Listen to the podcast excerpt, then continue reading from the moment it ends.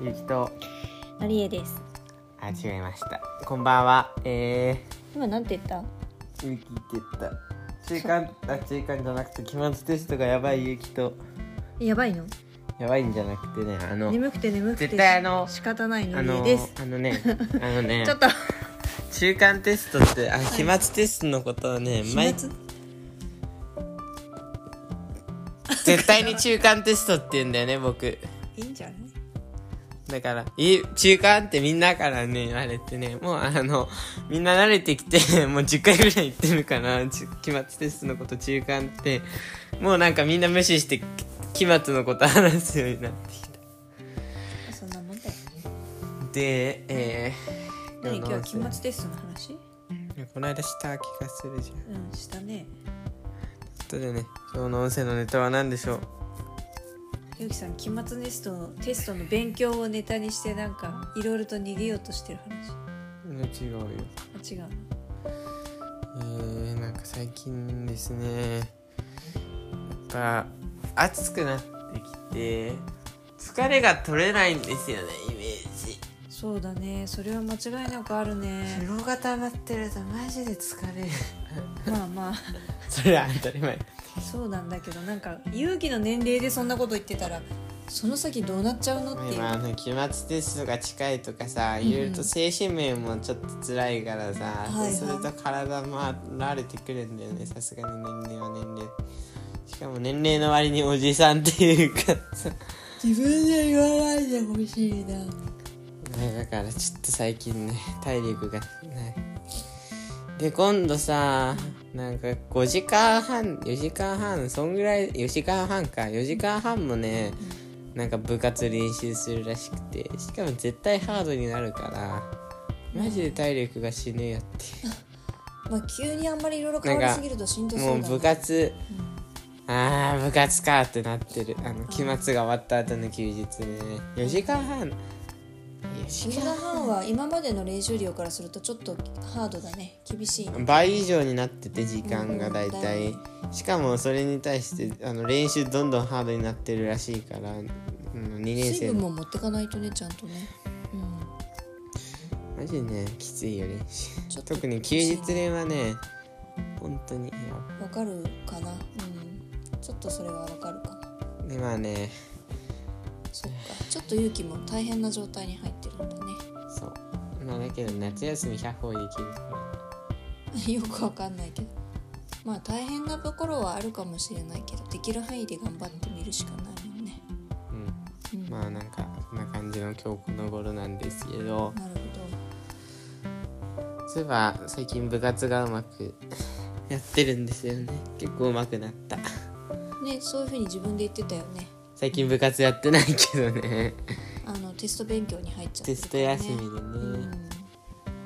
でもあれだよね。自分でやっていることが成長してるなっていうふうに思えるのはやっぱり励みにはなるよね。うん。そろそろあれだね。あのあの基本が少しずつできるようになってきたからオーバーアンダー、まあアンダーレシーブとか、うん。あとはサーブとかもできるようになってきてる人たちが結構多いから、うん最近次の段階に行ってて、あれなんですよね。あのジャンプフローターサーブとあとあれだよ。あ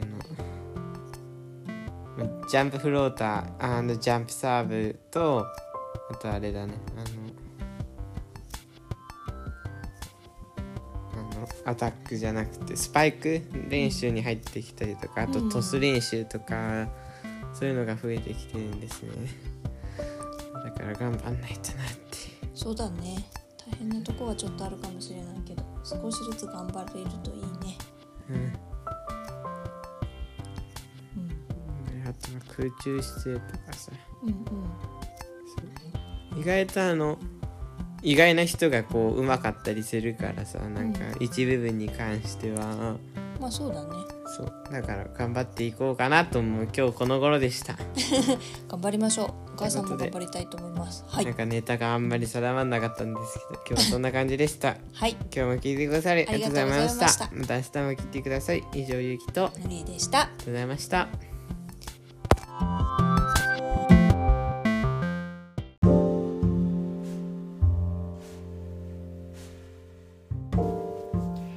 こんばんはのりえです。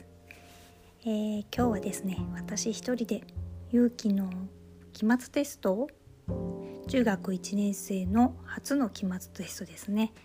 そちらが今週の木曜日とそれから金曜日にテストがあるんですけれどもまあそれの勉強を見てよと言われて、えー今日はですね、まあ、在宅だったのもあり仕事が終わった後に夕飯を作ってその後に、面倒を見てあげるようにしました。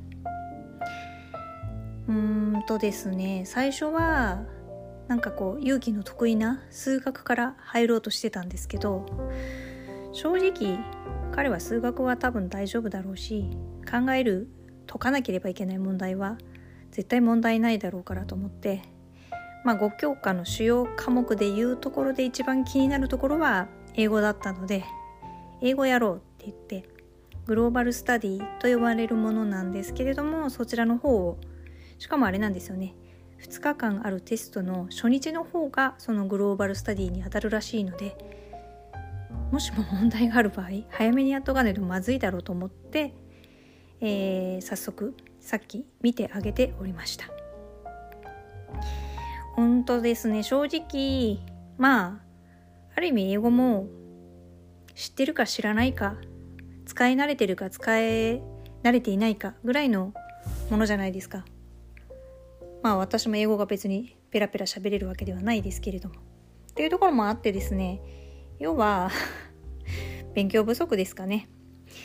なんとなくは読めるけどまあなんとなくだしちょっと難しい知らない単語になると読めないしあと何より書けない。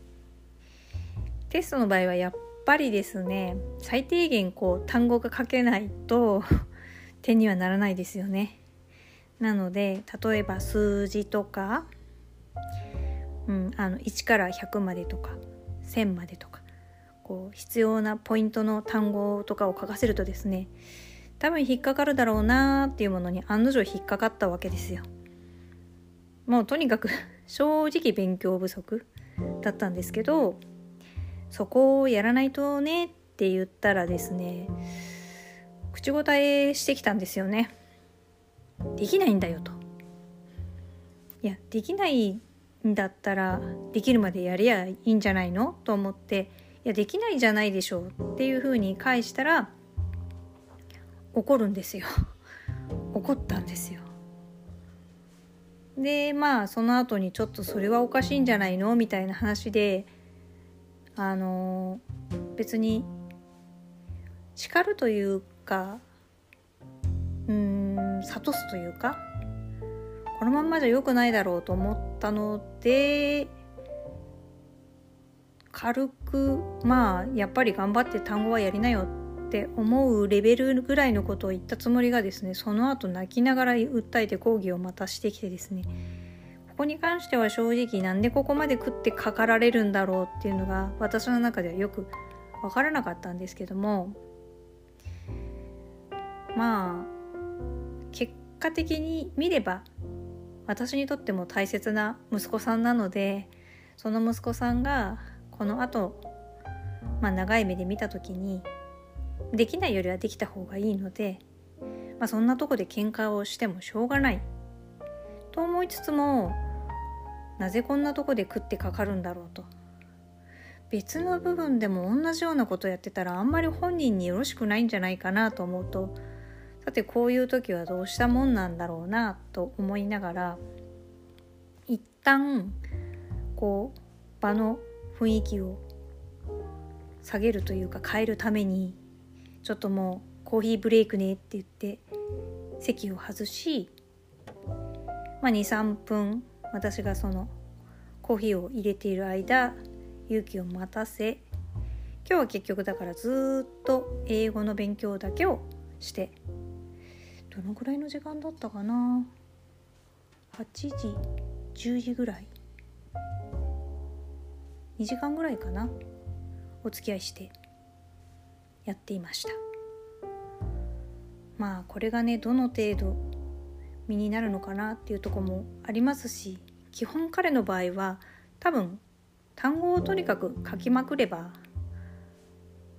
点が単純に上がるんじゃないかなっていうのが正直なとこではあるんですけれどもあんまり余計なことは言わずにでもポイントだけ教えてあげてまあそこそここの先につながるように点数が取れるといいなと思いつつちょっとね明日明後日は出社なので時間的にはあんまり見てあげられないとこもあるんですけど若干私自身も寝不足になりながらも、まあ、テスト勉強で付き合えるところは付き合ってあげようかななんて思っています。ね。うん。やっぱりまあ頑張ってほしいなと思っています。ということで今日も聞いてくださってありがとうございました。また、えー、ご報告させていただきます。のりえでした。